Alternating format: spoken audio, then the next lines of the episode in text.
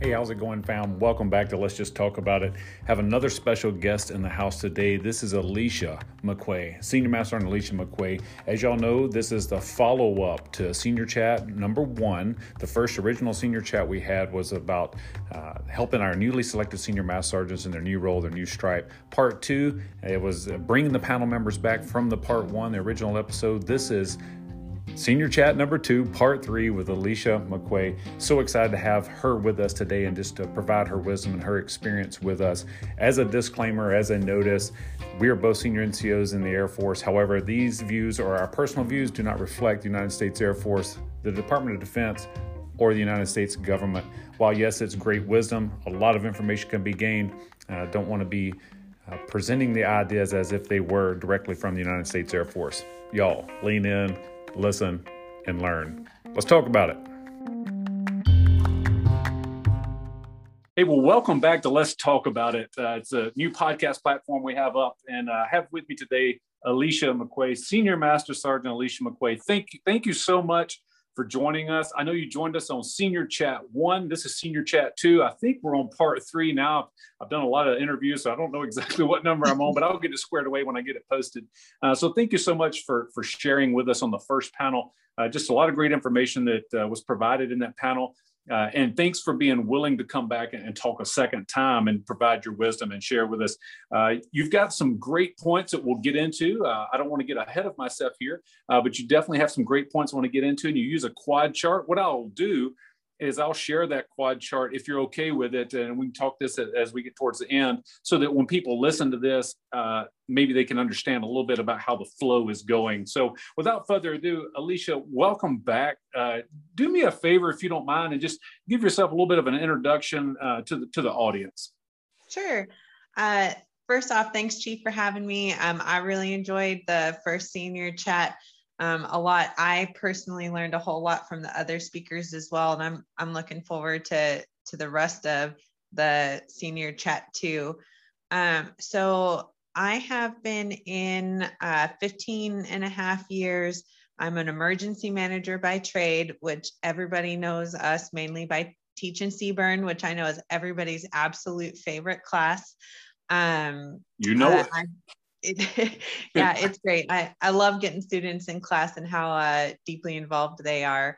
Um, I've been to about four duty locations. In fact, right now I'm mid PCS. Um, I left Wyoming and I'm on my way to the Pentagon. I'm super excited about my new job. I get to go uh, write inspections policy for uh, SAF IG um, which a lot of people are like, oh my goodness, that sounds awesome. And I'm like, yes, it is so awesome. I'm so excited to go do that. Um, I'm also married. I've got five kids. Um, every morning I ask myself how how that happened. Um, I'm not sure, but uh, I got five kids, married, and I think the animals in my house outnumber all the the people because everybody needs their own pet. So um, been around the block, lots of deployments and stuff like that too. Um, planning on making a career of this, obviously, with 15 years in. Um, definitely gonna get to 20, and then if I'm still having fun, go past 20. And and if I'm not making a difference at that point, then I'm gonna hang up my uniform and, and go open a plant shop. That's awesome, uh, Alicia. Thanks for providing us some insight into into your life and what it's like for you and the family. Uh, I'm sure there's some experts out there that'd be more than happy to explain to us how how children come about. But uh, I've got four boys myself, so uh, not not five children, but four. And, and I tell you what, it's it's always an interesting time in the household. And and uh, so I know this is a little off script, but it made me think of it when you were talking about uh, being in your background, being CBRN, um, you know, and then going to IG, and some people are like, "Oh, that sounds fun with raised eyebrows," kind of thing, right? And you're like, "Yeah, actually, it is fun." So I think of like checklist, uh, you know, because a lot of uh, emergency managers I've come in contact with over my career, because I'm CE background as well, uh, are checklist driven. And, and I don't mean like driven, like that's the only thing that exists in life, but really like checklists and hey, we do this, we do this, and we do that. Uh, so on the spectrum of four lenses, what, what color uh, would you do you grade out as? So I'm actually an orange uh, yeah. because uh, my real world experiences in my career have shown me that checklists are amazing for exercises and they're a really good kind of baseline, um, but they really don't fit the reality of what happens all the time. Um, I was in Japan during uh, when the 9.0 earthquake happened, and then there was a 30 meter tsunami, and then a nuclear power plant meltdown. And you know, you can't really write a checklist for that. yeah, all right. That's absolutely right. So I'm I'm pretty orange. I I definitely um, especially during emergency response, things will be going around, and then I just kind of you know I'll outburst with ideas for how to fix problems and and find solutions and all of that kind of stuff. Um, it does get me in trouble with a lot of emergency managers because a lot of them tend to be our gold and, and like you said, very checklist driven and and let's cross this off and think methodically through it. And um, but my my personality doesn't always jive with that. I'm always lucky that I have people like that in my in my flight so that they can kind of keep me grounded. Yeah, you know, they're like, what do you mean you're going to go with your gut instinct? That's not on the checklist anywhere.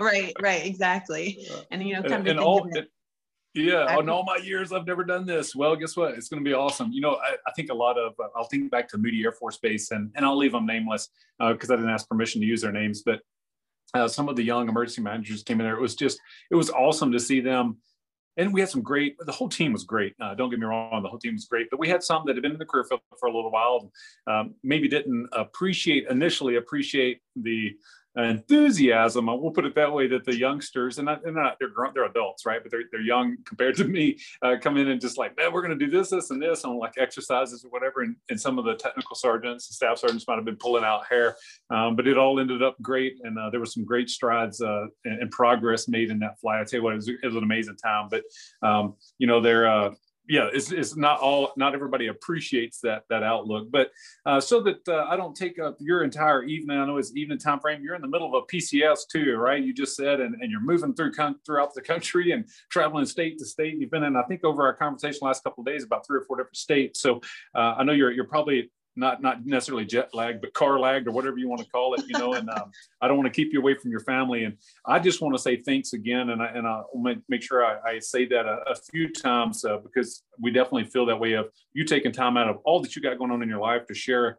Uh, with it, not just you know, we started out to be honest with you, Alicia, about you know addressing the senior master sergeant selects, and throughout that first panel, and then the follow up panels I've had, uh, every one of y'all, you could tell that you're you're seasoned leaders. And what what I mean, I don't mean like been in forever. What I mean is that you've been leading for a long time. You've got some experience, and you've got a lot of wisdom that you're sharing. So while the target audience might be the senior master sergeant selects and you senior master sergeants, that was where we started out.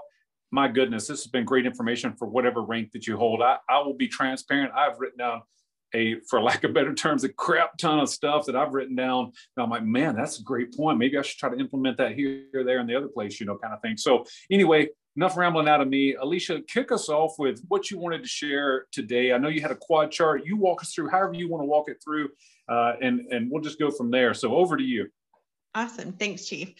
So today, what I kind of wanted to talk about is emotional intelligence. Now I know that emotional intelligence, it's, you know, there's some buzzwords about it. We talk about our, um, you know, EQ versus IQ. Um, but today I kind of want to focus on emotional intelligence and why it's so important as leaders and followers, and really just people in general, to be emotionally intelligent. Um, and kind of like the big why is we need to be able to understand and manage our emotions so we can self motivate and create positive interactions. And as leaders, when we can create more connected and motivated teams, um, then we can get the big Air Force mission done even better, more effectively, faster, quicker, smarter, all of those more, more, mores. Um, and and kind of backtrack a little bit so um, emotional intelligence like what is it right when people think about emotional intelligence um, and i was actually as i drove across um, the whole us coming from wyoming to yeah. uh, the east coast i was listening to a lot of ted talks um, kind of preparing myself for this uh, conversation and one of the things that i found as a common thread was a lot of people apparently think emotional intelligence is really about being emotional, um, mm. which which isn't exactly true, right? Because we all know emotional people, and while there's nothing inherently wrong with being emotional, Um, emotional intelligence is really the ability to be aware of, to manage and control emotions, and being uh, able to empathize with others. It's not just being the person who feels like they can cry or be angry or show emotions. It's being able to kind of manage and control those emotions and the situations that we're in. Um, and then, kind of like the benefits of emotional intelligence, you know, we communicate better when we can empathize with other people. Um, we reduce anxiety and stress within our workplaces. You can diffuse conflicts, improve relationships, um, effectively overcome life's challenges. Um, and all of these things, when I was kind of looking at that list, I was trying to uh, kind of pare it down to where it is this better for like the self, better for the team, or better for the mission. And I got to yeah. tell you, almost all of those apply to all three. Yeah. Um, like, like there wasn't really any single one where I said, oh, that's just mission or that's just team or that's just self. So, really, when we think about emotional intelligence, it is so helpful in all aspects of our lives. You're absolutely right. You know, it's, I think of it a lot of times like when we say connect the dots. Uh, when I sit and talk with my boss here, Convara, you know, I'm like, hey, let's connect the dots on this. And we're, and we're at the at the group level for anybody that's listening to this for the first time that has never heard me speak or whatever. I'm, I'm a group superintendent, and uh, so if you're a civilian audience, that means somewhere in management, somewhere, you know. Um, but here in the in the military, you know, we'll sit back and we have the opportunity to see problems existing uh, or coming about or you know manifesting themselves in, in the unit and it could be and, you, and we have six squadrons here at this msg uh, and, and, so you can sit back and be like okay you know at the squadron level it's like oh my god this is a problem. We need to tag it. We need to fix it. Because you only got limited time you got limited resources.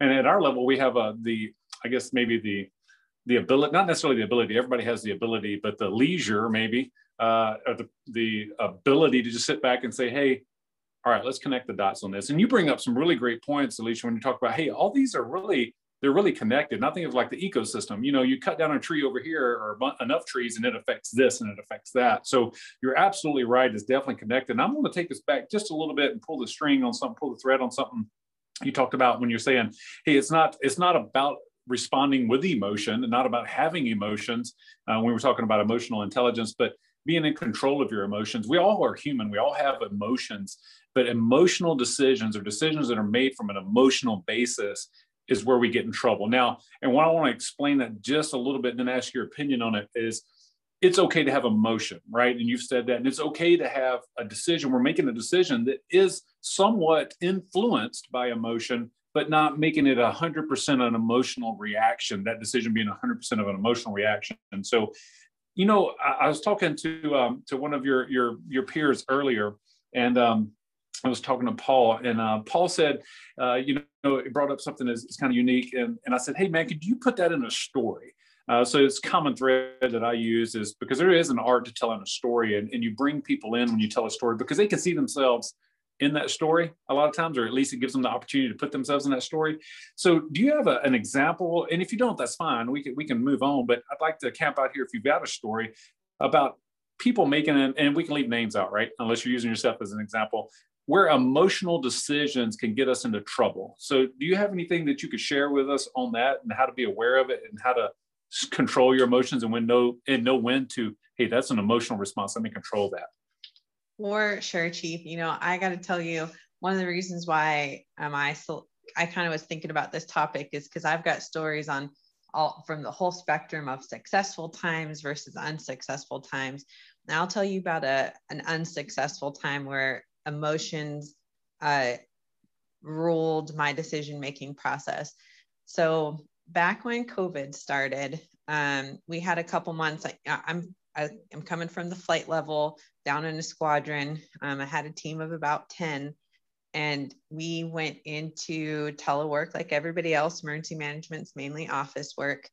Um, and then a couple months later, uh, a, com- a security computer issue rose up and everybody had to get their computers taken away. So then we had to come back into the office.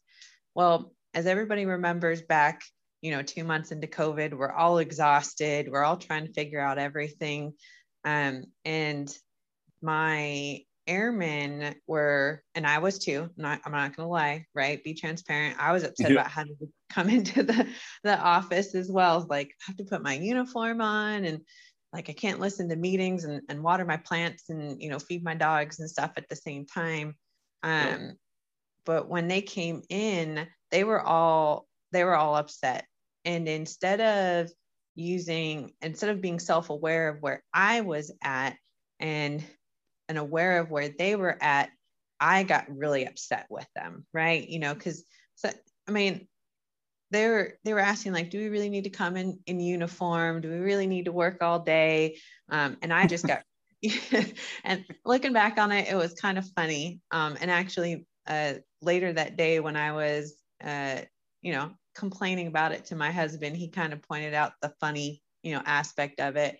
Um, but instead of sitting them down and being like, hey guys, I know that this is frustrating and I'm frustrated too, and this is disappointing, and we're all used to having a you know telework type environment you know but we have to come in we have to make this better let's think of some more realistic ways of kind of easing back into office life um, i completely overreacted you know and i was like well fine you guys figure this out and i'm going to watch you figure this out you know and, and instead of assisting them and talking them through it i sat back and i threw it and well frankly an external tantrum to be quite honest and then you know and i didn't and i watched them struggle for four hours trying to figure out how they were going to make the move back into the office and you know thinking back on it now you know i'm embarrassed about that right? Like that was yeah. not how you know a senior nco or a leader should act. That's not how they should react.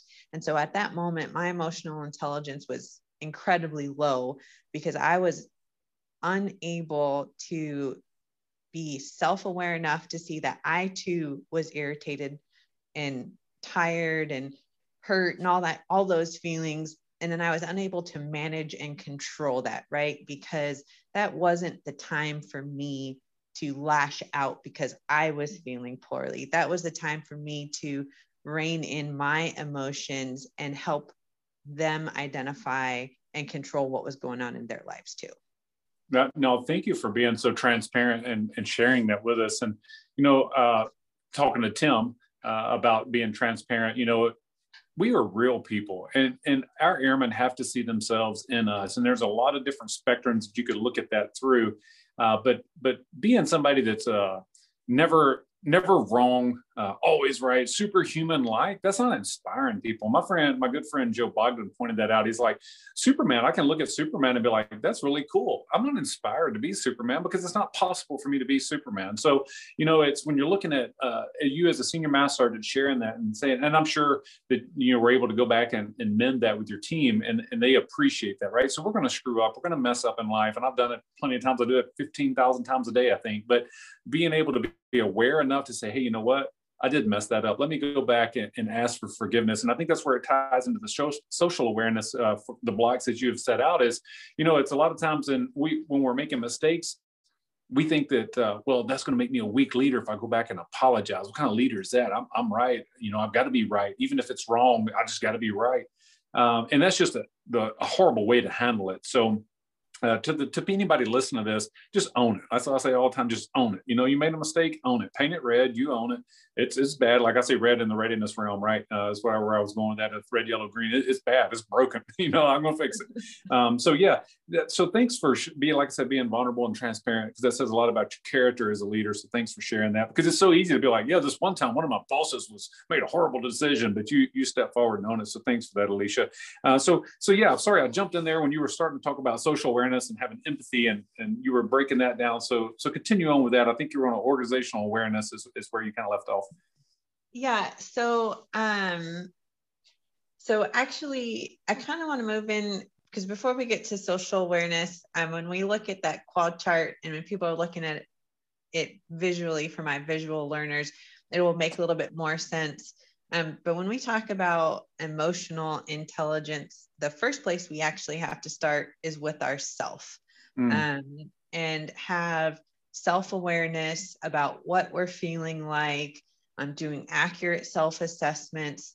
Um, and and some of the things that I found to help me with that is if you go into Pinterest, because I love Pinterest uh, between cat videos and um, and helping like yoga videos and workout tips and stuff like that. Um, one of the things that you can search for is called a feeling circle.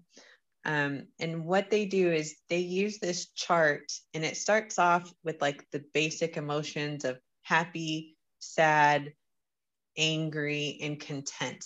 And then as you go each deeper level, it gets even more specific. So from happy, it could go to elated, uh, joyful. If it if you're angry, you know, it could be resentful. Um, sad would be depressed. You know, things like that. Um, and a lot of times, people don't actually know a lot of those deeper emotions, or they can't actually name them. Um, and one of the things that I've done, because uh, I've got five kids, is is helping them and helping myself kind of name our emotions. You know, because sometimes somebody will be like, I'm tired because they feel physically tired, but what they really are is sad or mm. depressed or lonely.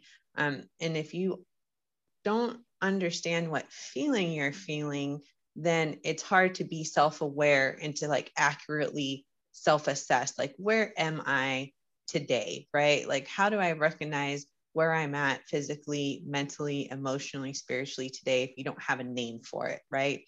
Um, yeah. So that's kind of the cornerstone of our emotional intelligence. It starts with with the self. Um, so I highly recommend that circle to anybody. Um, there were emotions on there. It feels like a thesaurus, to be quite honest, but it really kind of narrows down those feelings.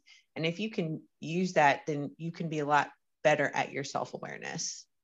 So what is what is your advice? So that's a great point, Alicia, when you talk about like naming it. You know, I was sitting there thinking when you were talking, like, hey, when you you hit the nail right on the head, you're like, uh, I'm tired, but really what I'm feeling is this, this, and this. You know, a lot of times when I get tired, um, you know, if I'm stressed, if I'm tired physically, then then I'm, I'm chill. You know what I mean? Uh, but if I'm tired mentally, if I'm so if I go away to the gym and work out or whatever, and I'm just tired when I get home. Back when I was a, a, a could be a dirt boy, you know, we're still a, I'm still a dirt boy, but I don't get to do any real dirt boy work anymore. But I would sw- swing a sledgehammer or jackhammer all day or whatever, you know, just come home tired, pass out. I was chill though on the couch or with the kids with the wife, and and then just pass out. But as I progressed in rank and different things made me tired at a different level. I wasn't tired really. You're right. When I came home, I was angry I was stressed, or depressed, or, or a, a myriad of feelings. And so, what would be your advice on on how to? I know you said the feeling circle, but what is your advice uh, to to airmen at large, or just people in general? I guess when they how to have help naming that, and then what what do you do after you name it? Right. So I guess it depends on what that emotion, that true emotion is. But do you have a? Can you walk us through that on like, okay, now I found out a way to name it. Now what do I do with it? Yeah. So a lot of times when you can uh, name something, so like when I first found this chart, um, I could identify like maybe to the second layer. But what I found for myself is that if I can get if I can get to the root to the problem, I can treat it better, right? So if I'm stressed, then I stop and I, okay, what am I stressed about? Am I stressed about something professionally? Am I stressed about something personally? Okay, it's it's professional. Okay. Is it because I have a lot of tasks on my plate? Okay, well, how can I ask for help? How can I prioritize? How can I delegate? What can I do to relieve that stress?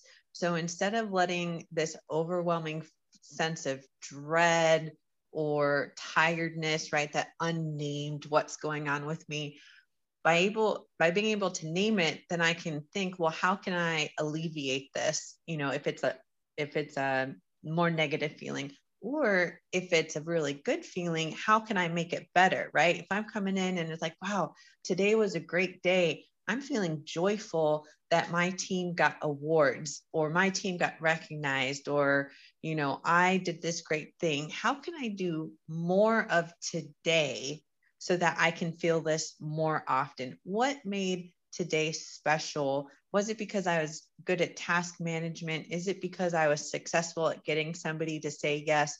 Right. I, I, I finally got to that fifth stage of no, as General Brown likes to say, where they're like, why haven't we been doing this? You know, like, yeah.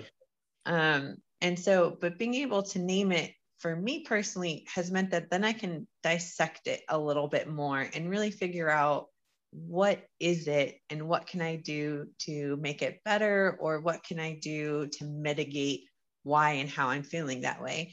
And then two, no, sometimes, you know, go you ahead. I'm, I'm sorry, go ahead. Oh, no worries. And I was going to sometimes like you can't really mitigate it, but maybe um, by doing an action, you know, like say just everything's running behind at work, right? Um, but when you get home, maybe what you can do is recognize, and I do this, you know, when I'm coming home sometimes, I'll be, I'll say to my kids, hey, mom's feeling incredibly stressed out.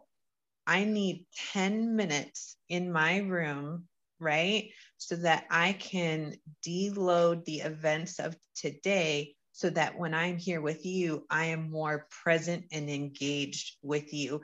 So that way I don't add on to the stress by then later at night being like, man, I yelled at my kids for no reason, or I yeah. yelled at my airmen for no reason. So, so also being able to uh, identify what it is, then you can communicate it to somebody else. Because if you look at somebody and say, man, I'm really angry that this deadline wasn't reached, I'm going to need five minutes then they then they know, you know what, I'm not going to bother. I'm not going to bother her for five minutes. I'm going to let her calm down and come back to what I like to call is like homeostasis, right? Where I'm in control of my emotions. So I don't have that emotional outburst.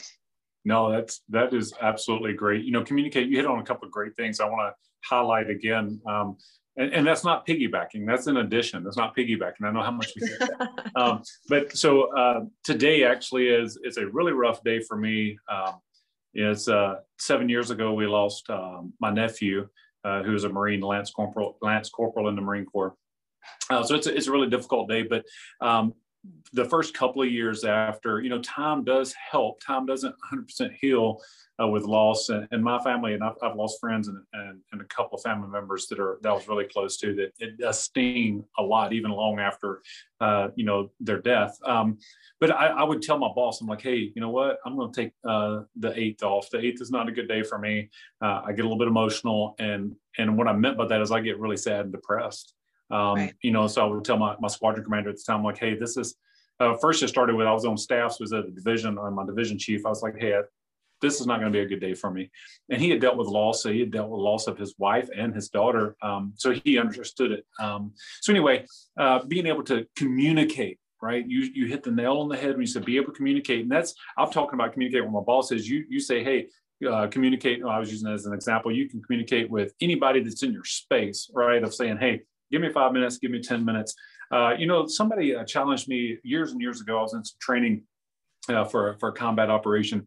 And um, the instructor, we'd gone through a lot of stuff that we won't discuss here, but we've gone through a lot of stuff. And, and you got to make life death decisions. Not the, the decision you're making in training is not going to cost somebody their life. If it was real world, it would cost their life. So make that clear. But um, he's like, hey, what are you feeling right now? I was like, uneasy. He's like, what does that mean? You're feeling uneasy. Um, and I'm like, hey, I can't, I can't get it out of my mouth. I have no idea how to describe it to you. I just know something's about to happen. What what is causing you to make have that feeling? Well, it was fear, it was preparation, it was all the different stuff that was coming full circle in my head. And I said, I can't, I'm not able to at this time describe everything. And they taught me box breathing, uh, something our special operators use. I was, I'm not a special operator. Uh, the team I was with had some unique abilities, but they taught me box breathing. And that's where like at the physical for me, for people like me that are listening to this, I do, you know, I, I do a different second count. But let's, for sake of, sake of discussion, you do four second breathe in, four second hold, four second exhale, four second hold, four second inhale, four second hold. You get the idea. It's called. So you think about breathing in a box. Um, and man, that would that gives people like me clarity, gives me clarity. So a hundred different ways I think you can get after it. But uh, what you really bring up, Alicia, is knowing yourself. I mean, obviously, you, that's what we're talking about is really knowing, okay, when I start feeling these emotions, I need to communicate, but then how do I control that emotion? And so between Alicia and I, we're not gonna be able to, we're not doctors, right? We can't give you the exact of how for your specific situation, how you need to control that. But uh, being aware is starting, right? I, don't know if it's necessarily right to say half the battle, Alicia. I don't know what you think, but it's, it's definitely part of the battle, uh, knowing what that emotion is. And so I don't want to, I don't want to rush you on this point, but uh, if nothing else to provide necessarily or talk about as talking about self-management, how does that play into the the social piece and the social awareness piece, Alicia? Yeah. So, you know, so self awareness when you are going into a social uh, type area, the way it falls into social awareness is um, being able to read like the current mood, right? You know, earlier I talked about, you know, when we came off of when we had to come back into the office abruptly during COVID, I, because I was not aware of myself, I could not read what my airmen were feeling. Um, and I was mm. unable to, you know, I was so blind um, that I didn't see that they were angry and that they were upset. And so I just made the situation worse, right? I didn't help the situation, I didn't alleviate it. Um, all I did was make it worse because I was not aware enough, nor did I empathize, right? When I talk about, you know, one of them asked if we could wear civilian clothes into the office, right? I didn't empathize with them that we had all just spent two months of not being able to really work out easily because it's winter in Wyoming. Um, all the gyms were closed and there's 10 feet of snow outside, it's negative 20. Um, and so if I had had some empathy, perhaps I would have said, well, maybe they don't fit into their uniform right now and they're feeling uncomfortable with having to do that. Um, and then also, I didn't have any empathy that, you know, they were probably staying up late all night because they were, I had let them because I had empathy at the beginning of I was like, hey, as long as you're getting your tasks done, I don't care if you're online at 7 30 in the morning, you know. And so I would be getting emails at 8, 9, 10 o'clock at night because they got into their own schedule. So mm. I didn't have any empathy that now they had to come back into work at 7 30 in the morning. And so they were probably not ready for it yet. Um, and so that really my lack of self-awareness meant that I had a lack of social awareness. And I think we see that, you know, a lot of times, you know, we read on social media about people talking about, you know, their boss or their uh, NCO doesn't appear to recognize or have any awareness of the issues and the troubles that they're having. And it really affects their performance. Um, and so I would say that most of those people who lack empathy are really lacking that self awareness for their own emotional uh, side. And probably because when they think emotions, they think of, you know, somebody losing their temper or, you know, crying and, you know, again, you know, kind of having like these outsized reactions for emotions. Um, and so they don't want to do that, right? I think, especially in the military, we're like, oh, we need to maintain military bearing. Um, and that means that you're not showing emotions. So I think there's a lot of people out there that because they don't show emotions, they are lacking some of that empathy because they can't identify it within themselves. Yeah, you know, it, I know how exactly what you're talking about when you talk about, you know, 10 feet of snow. I'm out here at Ellsworth Air Force Base, South Dakota. And, um, you know, I was talking to somebody, we're talking about psychological flexibility, and I'm not a doctor by any means. Um, but, you know, I, I, I was talking about like, hey, we have to be able to understand people. So we were really talking uh, you know emotional intelligence and social awareness is really what we were kind of drilling into without even having your your nice quad chart to do it. But i said you can't become like the winners here in south dakota. You know they're, they're miserable. Like unless you're from here and you you like cold wind you like 80 mile an hour wind sticking snow sideways through your face then then okay you love it then that's great but but most people don't i'm, I'm a southern boy i spent a lot of time in the air force almost thinking i was in the navy or coast guard or something because i was always near a beach um, so I don't like the winners here. And I said, you know, a lot of times uh, I think our response is based on what you said, Alicia. It's another great point of, hey, since I can't show emotion, I therefore will have no emotion, and you can't have emotion either. So, uh, and not that anybody ever told them that, but it was just like a uh, you know an unspoken rule or unwritten rule, I should say. And uh, so their attitudes and their responses, their empathy, that if you would if you would even dare call it that, becomes like the South Dakota winter uh, it's just cold. Their their their responses are not necessarily that you were looking at your airman that way. I'm like, I don't care if you fit in your uniform or not. Freaking put your uniform on and get to work. Um, not that you said it that way, but that's that's some of what our airmen experience across the Air Force. Uh, so really great points on there. How does that how does that tie in your mind? How does that tie to organizational awareness? So, oh my gosh, you know, I I have a great story for this. Um, I love story time yeah. So um, my whole career, um, I wanted to be uh, on the IG team. Uh, when I was a little baby airman, you know, they came in, they told everybody what they were doing wrong. This was back in the black hat days. We're here to help. Um, and I said, you know what? I want to do that. I want to travel around. I want to tell people what they're doing wrong and then not have to fix it. Um, so, so my sounds like my, a perfect job, right? Um, and so my whole career, I've been working towards that. And what I've had to do as an emergency manager is I've had to work with my um, IG teams on the base um, for exercise development. Um, and social awareness is really important when it comes to the organization because it helps you navigate politics. Um, and as an emergency manager, we have a lot to do when it comes to exercises, whether they're wartime exercises or they're peacetime exercises, um, because our AFIs and regulations mandate we have to do certain things. We run the Emergency Operations Center, so that mandates a lot of things. Um, and when you go into these meetings, you have to work with a lot of functional communities and different types of people and convince them, right, that your idea is the best way to do it. You know, it's that book, uh, How to Make Friends and Influence People, um, mm. really famous book from 1930s. Uh, and so you have to be able to do that when you're going into organizational stuff. And so I would always go into these uh, exercise meetings and I'd look around the room and you know be able to point out okay those are my maintainers i can tell by their their very stressed out faces. You know those are my uh, air crew guys. I can tell not just by their flight suits but by really happy they look to be in a meeting instead of flying a plane right now.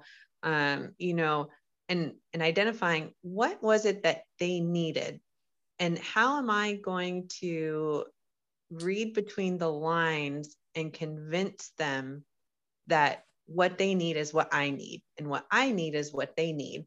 Um, and what I've seen a lot throughout my career is that when I talk, um, when I have taken over uh, emergency management flights, you know, that outgoing, you know, person's leaving, yeah. they always talk about they have these really bad relationships with their IG teams.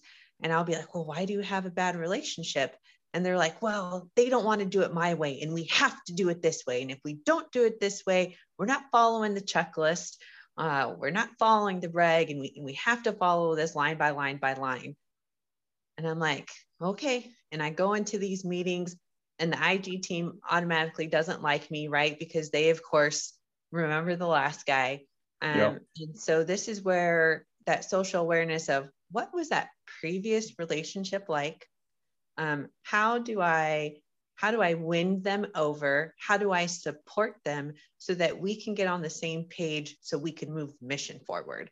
Um, and it's one of the reasons i'm going to toot my own horn here is that i've always been really successful with my ig teams is because i have that awareness of of of how how we're going to work together as a team. Um, and i don't have to be the person that's always right um, and I can be wrong, and and we can work together to get that done. Um, because in an organization, you're not you can't walk into every meeting or every team and be like, this is the only way we're going to get it done, right? You gotta you gotta work around that. Um, but if but I've seen people come in and they're very stagnant, right? They don't have that flexibility, and we're uh, actually going to talk about flexibility in one of the other the quads but it's so important um, and sometimes I want to look at them and shake them and be like, come on, if we work together, if we yeah. work together, we can do this. So I think that's where where emotional intelligence is so important, you know, for that social awareness for for the organization. It's how we get things done in the Air Force, frankly. Yeah, you you got to come in with a, you know, I know it's an old adage and, and an old cliche or whatever people want to call it, you know, an old saying of it's a we versus me you know, a lot of times people say that, right? They'll say like, "Hey, it's it's how do we how do we get to success or how do we win?" But it really in their heart, it's how do I win, right? right. How how do I get my point? How do I get my way? Borderline narcissist uh, narciss uh, behavior, you know. Um, not always. Sometimes it I hate to say it this way, but it's it's better than saying stupid. Uh, they're ignorant on it, right? And a blind spot, maybe even a better way to say it. it's a blind spot of theirs that they don't realize they have. So you definitely strike me as a, as a person who goes in with a we mentality. Uh, and one of my leadership presentations, uh, I was asking, it was an ALS class. and I was asking them what the secret, or they, a lot of people ask me, what's the secret sauce to leadership? You know, what's the secret uh, to success? And so I put this little bottle on a, a, a picture of a bottle on this uh, slide deck or whatever. I was like, the secret sauce, you know, and that's what it was called in the bottle, the photo. And they were like, what is it, chief? And I was like, it's I. And they were like, what? But we've been told the whole time it's, it's, it, I is not in, in team and I is not in we. And I was like, but I is in win and we are going to win. So just a little play on words there, but you're absolutely right. When you approach it the right way, having not only self-aware understanding how other people you know you have that turnover with them and you know we all hear it or not all that's strong but a lot of us hear it yeah so and so you got to watch out for this one. This very rarely is like this is a great program this is awesome. It's, it's all the bad stuff you know or perceived bad stuff. Uh, so you bring up some really good points. Something else we i saw in your in your quad chart was service orientation. So talk to me a little bit about what, what your what's on your mind when you think of it uh, in our social awareness with service orientation so, uh, so as an emergency manager, I'm going to go back to CBRN class, right? Um, in in CBRN, we have a lot of rules. Um, for example, your mask can only be carried on your left side, um, and your hair has to be down. Now, for my maintainers out there, I love all of you. Maintainers are great. They fix the planes, they get them up in the air. But maintainers are very specific. And if it's not in black and white, um, they they want to argue with you, right? And so being aware of my customers' needs, which is they want to see it in black and white, um, I always make sure that my instructors for CBRN have the TOs tabbed out, highlighted with the information that maintainers most commonly ask, which is, well, why does it have to be on the left side? Why can't it? Oh, well, right here in the TO. Um, because then that cuts down on a lot of the argument, right? Yep. It, it's protecting my instructors um, so that they don't have to feel like they have to argue. And then, as much as the maintainers may or may not agree with it, at the end of the day, it, it feeds their soul of, oh, well, it's in black and white. Like I, I can be unhappy with black and white, but they're not they don't they rarely argue it afterwards because yeah. it's in black and white and that's what they need because in in their culture that of course is super important. Um, so it's definitely being aware of what my different types of customers need um, has definitely just helped everybody all around and kind of cut down on the flack so we can get you know to the important part of CBRN which is being in MOPP 4 yeah you know when you say customers um, sometimes people take that the wrong way and they're like, well, I'm we're, we're a war fighting organization. I know the U.S. population is our customer, you know, right. um, so, so people can't see this. It's audio version, but on, on, on the video, you probably saw it if you watched the video piece of it. Is like my eyes all crazy. Like, yeah, we're all customer oriented. It's about understanding your customers. Great, great point again. So hopefully, people listening are taking notes on this, and and that you've printed out the, the quad chart and uh, you're taking notes on that, like I am. I've got notes all over the place. But speaking of the quad chart, I noticed in the relationship management piece uh, we've got arrows going both, not both ways, but arrows from different different portions of the quad. So uh, interested in digging into this and how this all ties to, together. So walk us through that. So uh, so relationship management is kind of it's the end result. Um, because what the the quad chart, so the top two so the two columns are self and social for everybody who's listening in. And then the rows are recognition and regulation. So the very first thing you have to do is recognize both self and in social. And then what you move to once you have not necessarily mastered, because I, I, have to master things every day um, and work on it. But then you move into regulation, um, which is the management aspect of it.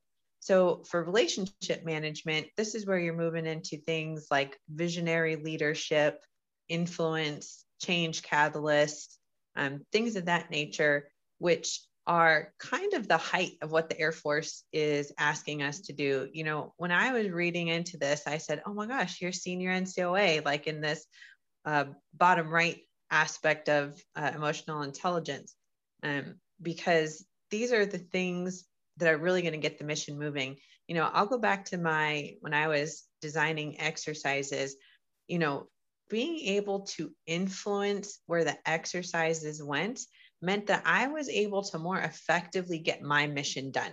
Um, because if I could make sure for the emergency operations center, that's another really big piece of my job as an emergency manager.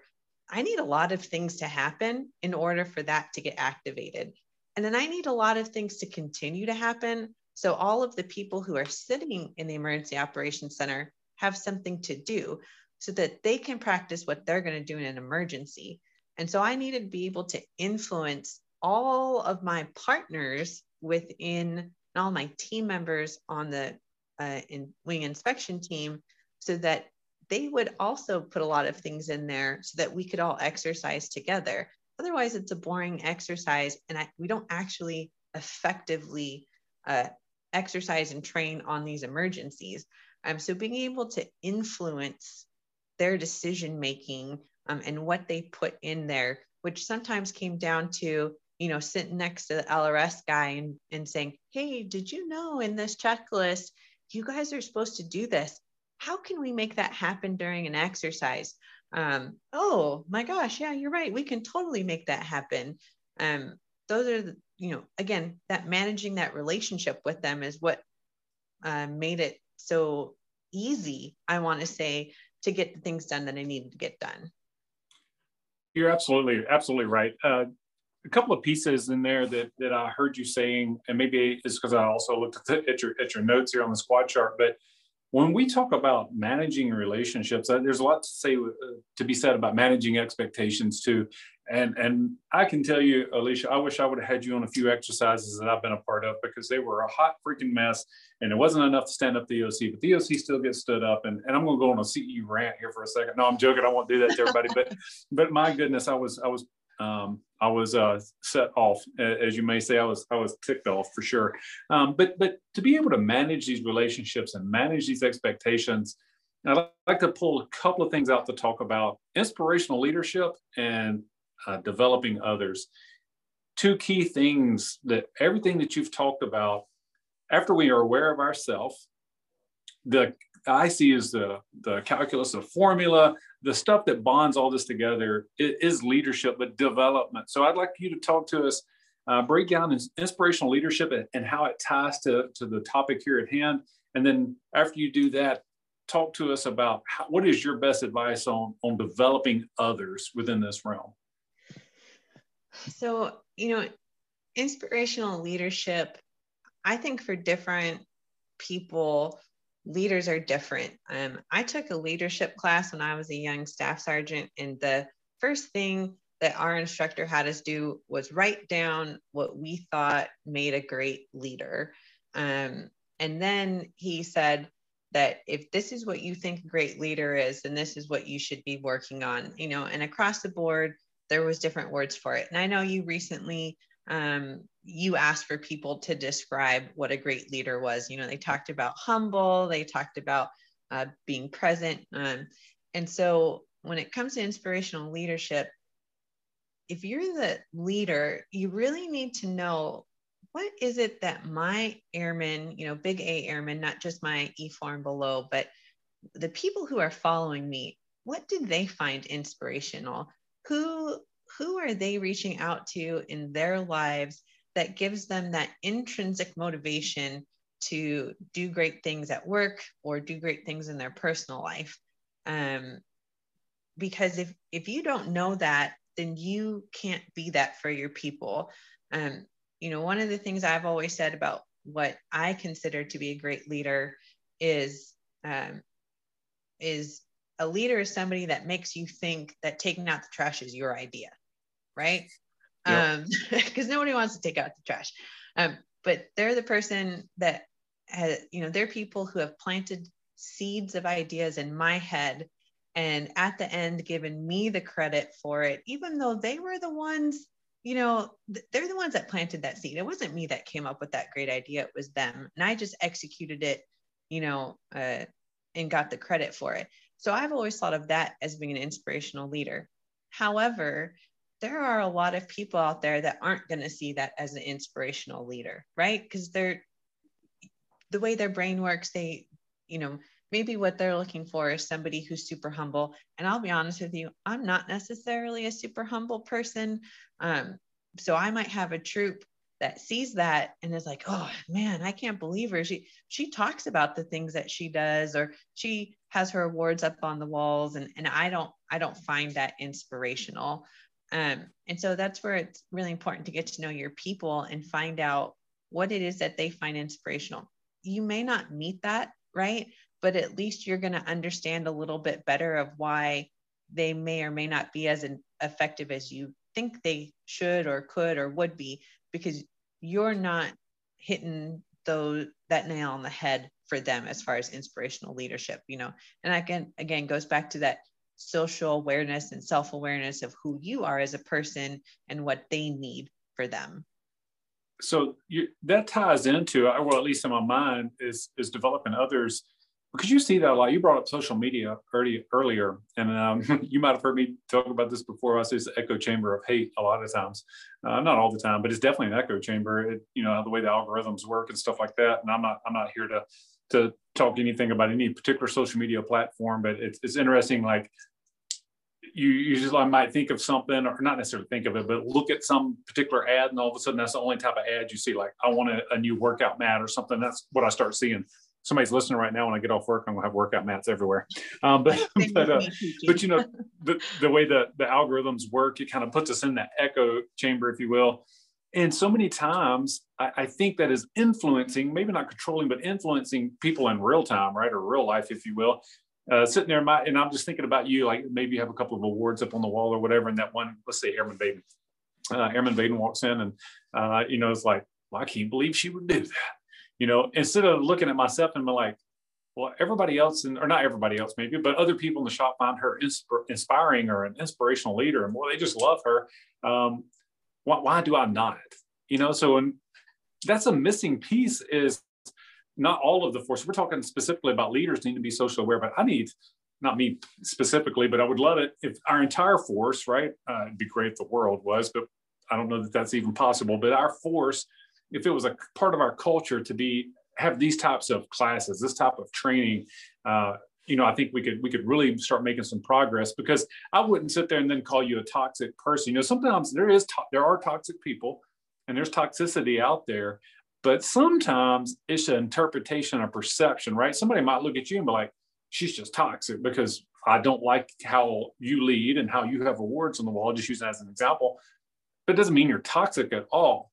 Uh, so sometimes I wonder, do we expect so much more out of our leaders to overcome that gap uh, versus starting at a base level, if you will, not at the base like an Air Force base, but a base level of our training of airmen, civilians coming in and transition to airmen. If we spent more time teaching them these types of things, so they're more aware of themselves, so that when they're in that situation, they're like, oh, Senior McQuay is not, I got it, you know, kind of thing. So anyway, how does that relate? Not necessarily all that I just talked about, but how does that relate when you talk about inspirational leadership uh, and, and the construct of the, our conversation here and developing others? What, what was your heart on when you were when you wrote down uh, in this quad here about developing others?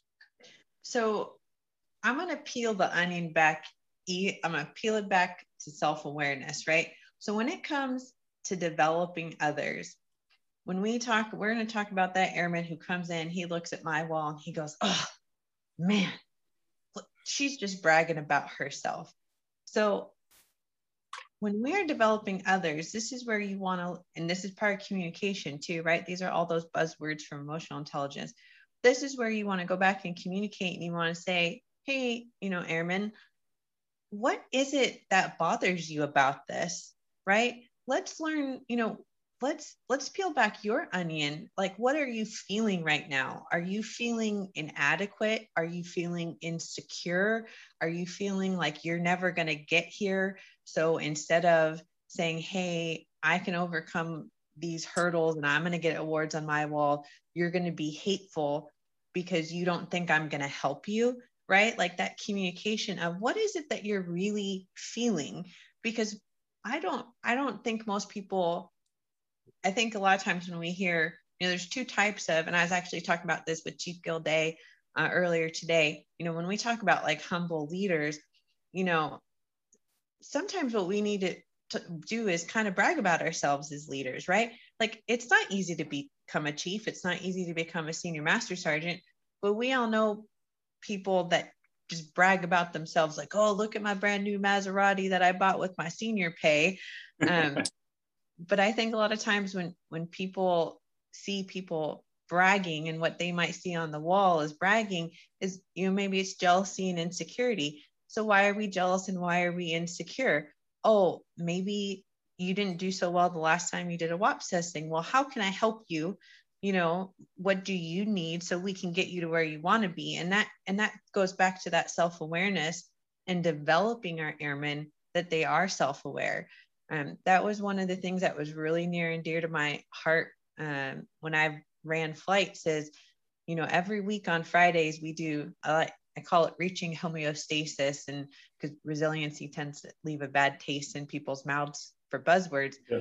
Um, but it's let's do these let's do these five or ten minute talks about um, about self-awareness and emotional regulation and you know and we did other things too like we do like a five minute yoga or meditation type thing um, as well but it was talking about it and not just a one day event or once a quarter for an hour but it was weekly and daily of showing you know when i would come in I had to put my dog down back in December. Um, and I was really upset, to be honest. I probably should have taken a day or two of leave to really process it. Um, but I didn't. And so when I walked into the office, I said, Hey guys, I want to get you around. I want to tell you, I'm sad right now. I just put my dog down, but I have to come into work because we got these big things going on. Um, and it's it's okay for me to be sad, you know, and that really helps them when you can identify to them as a leader what your feelings are that then you know my troops tend to come to me and say hey mcquay i'm having a really bad day today okay well what do you need right? Here's this empathy that's coming out. And the best part is when um, my young ncos come to me and they say hey airman so and so they're really off today. Is it okay if i send them home? Or is it okay if we go on an extended lunch you know so so i can help them? And to me that was the big win right? Because i i developed them so that they could recognize not just in themselves but in their troops what was going on so that they could empathize.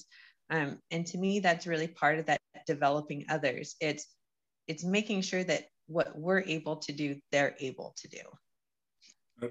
That is a, an amazing uh, accomplishment to be honest with you alicia. Is when you have not only airmen that are comfortable right uh, Colin Powell spoke about that when uh, he did it in soldier frame, right? Because that's where he grew up in the military, so to speak. And uh, when they, the day they stop bringing the problems, doesn't mean their problems ran out. It just means they don't trust you anymore. Uh, but but to have people bringing you problems, um, you know, life, we're talking about life problems. I'm not talking about like how I can get the computer to work. Uh, that's not. I'm not diminishing that. That is a problem in, in of itself. But when they trust you enough to come to you with some problems that they trust that you're gonna it's gonna stay between you and them to help them work through life situations. That that's a win. And even even more so, I really think Alicia is like you said, when the when the NCOs are identifying or the airmen feel comfortable with their NCOs, and, and that really goes back to a whole nother. We could talk a, a, another hour at least on empowering NCOs as senior NCOs, us delegating and empowering our NCOs. Uh, so it just sounds like you've done a great job with that. But something else I, I want to go back to uh, because it's what I heard in my head when you were talking about, you know, using, uh, we'll, we'll get off the awards here in a second, but about, you know, the awards on the wall and you, I don't know if you can see my video and, and for the others that won't see the video, that share the podcast, there's pictures of stuff on the, on the back up here. I even have a picture of uh, a, Must, a Rusty uh, McCraney that went to basic military training with me. Um, and so when I see awards on people's walls, I think of the same reason that I display pictures. Uh, and I don't say they're the same type of thing, but in a way they are because they're relationships. It's people that I've built relationships with over time, and my family and stuff up on the on the board. You can see them from when they were babies, when I'm holding them in after I got out of boot camp uh, to now one is an airman in the Air Force, um, which super proud of all my sons. But anyway, this tells a story. So your awards on a wall tell a story, and that story is a journey. And and we're on a longer journey, and and we learn journey in life, but also journey in our career. And you might have a, a young airman first class come in and be like, that might be part of what they're feeling too is and not understanding they might feel inadequate or i'll never get all that or never be there and but of us helping them understand the journey i tell people uh, i got gray hair I got scars, psychological scars. I've got physical scars. Um, the military has been great. It's one of the greatest things ever outside of my faith and my family. Um, my immediate family, my wife and my boys. But I've been I've been in some crazy situations, been in crazy deployments, and I've I've lost friends, I've lost family members, um, and it's left me with psychological and physical scars. So that's part of the journey too, right? Is helping our airmen understand. Uh, again, using your terms, that's airmen across grade agnostic. When I say airmen, developing others to help them understand. Hey, there's a journey to this process. There, this this is a process. Uh, it's like when you were young, you know, and I don't know if it was for you. I come from dirt poor stuff, right? And uh, you look up poor in a dictionary, you see a picture of me, but when I was a kid. But when I went in one of my NCO's house one time, uh, me and my wife, we went over there. They had a, had us airmen over, and I was looking around at their furniture and stuff, and I was like, my God, this stuff is so nice. Like I'm, I'm on handy handy downs and stuff like that. And I'm a young airman first class, you know, and I, I was so upset when I was driving home, me and my wife and Amy's like, what's wrong with you, Caleb? I was like, when are we ever going to have nice stuff like that? And then, uh, you know, it's part of the journey, part of the process, right? So, um, Alicia, I know I, I, said that earlier when we started, and uh, I want to I want to end uh, with you having the mic, so to speak, not me running my mouth. Uh, I want to be respectful of your time. Uh, I, I, have two things I, am going to ask of you. I want I want you to give us a kind of your your uh, magazine, if you will. I'm, I'm, combat oriented, but your final thoughts. Uh, some people might call tying a bow on it of everything you've presented today. And I know we didn't get to everything. I do apologize. I know you we, you didn't get to everything you wanted to discuss, but kind of giving your final thoughts, final advice, and then I have one question for you that I want to end this on. Uh, but first, give us your your kind of final thoughts of what you want to share with the audience. So at the at the very end of the day, you know, again, the why. Why is this so important? And emotional intelligence to me is so important because um, it makes it helps us communicate. And if we can communicate, our teams are going to be so much better. We're going to be so much better. Um, and it's it's a work in progress. That's that's the last thing too, is that this is an absolute work in progress. Some days you're going to nail it, right? It's like when my airmen come in and they say, Hey, I've got a problem. Can you help me? And then other days, you're going to be Sergeant McQuay throwing a tantrum, making your guys work out on a board what the next few weeks are going to look like because you're not having a good day. But you need to have grace with yourself so you can have grace and compassion for others too. Um, and don't beat yourself up over it. If if one day it's working great and the next day you get home and you go, man, I got some work to do. Because um, emotional intelligence you can improve it. It's it's something that you can just make sure that you apply every single day develop in others so that at the end of the day the air force can get our mission done that much better. Um, and then when you jump off this train that the air force is when you go into your life afterwards you know you still hold these um, these feelings and these ways of being so that you can be better after the Air Force and in your personal life as well. That's awesome. That's a great advice to, to wrap it up. I'm going to ask you this question, then I'm going to ramble for a little bit to, to give you a, a chance to collect your thoughts. Since we didn't talk about it before, I'm kind of springing it on you. Um, I, I, I want to know what Alicia hopes her legacy will be. Uh, you can be military specific, Air Force specific, life specific, combination of everything in between. Um, but yeah, well, I, I, want you to tell the audience what what you hope your legacy will be. But while you're thinking, gathering your thoughts there real quick, um, something you pointed out is just just amazing when you said the word grace, and that's something else I think we all struggle as a human race. I think we struggle with grace or with mercy. Uh, you know, people want to put different terms to it, but just when we have the ability to call somebody else discomfort or harm or we lash out or whatever terminology you want to use when we have the ability to take the quote unquote high road um, we don't do that well. You know just as, as a group of humans we don't do that well. We we tend to lash out and not show grace and be like okay what's going on in their life or what are the possibilities? Could could there be if you don't know that person? And I tell you what, I, I love how you talk about that and give yourself grace as well uh, because there's so many people that have beat themselves up. I did it for years. I did it for a decade plus. Uh, you know, after uh, probably longer than that. I'll be honest with you, probably about 15 years, 16 years. I did that uh, that I can remember. You know, I might have done it for longer than that, but uh, where I would beat myself up, I'd fail one time be like, "Oh, you're a complete failure." That's the voice was inside my head, and uh, ties back to my childhood and stuff like that of, of never being able to be considered good enough. But anyway, uh, showing people grace, showing yourself grace is awesome. So that gives you enough time. I, I, am pretty sure, Alicia, to draw your legacy together real quick when I, I babbled on. Um, but yeah, share with us, uh, and, and you'll have the last words. The only thing I'll say after uh, you finish there is Chief V out. Um, but yeah, share with us what you hope Alicia's legacy will be. I hope that my legacy is is everybody helping. Um, you know, one of the things that I love to do is I love to help people. I love, I love to develop airmen. I love getting teams to unite and and make forward progress. Um, and I know that's kind of broad and vague.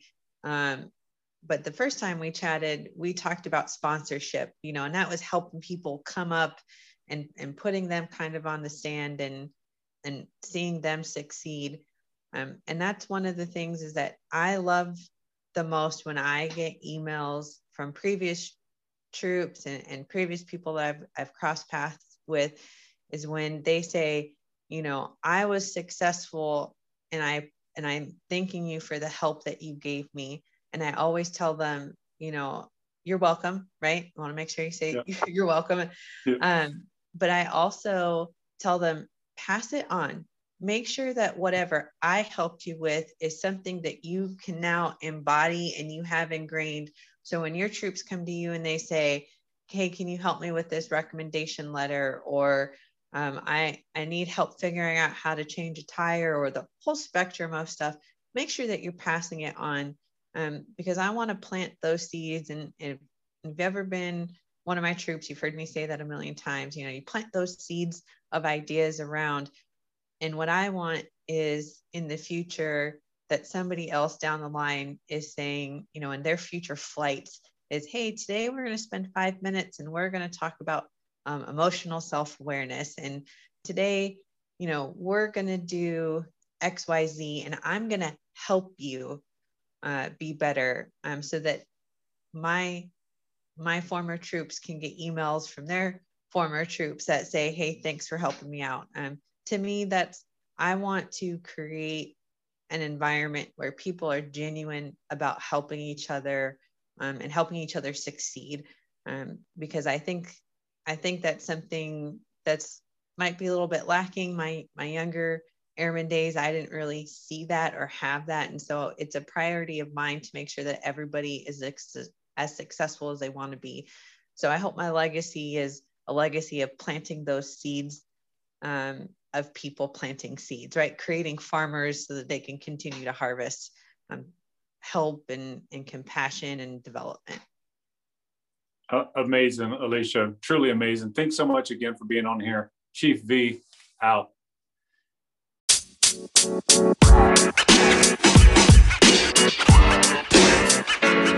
know, man. You know, man. You know, man.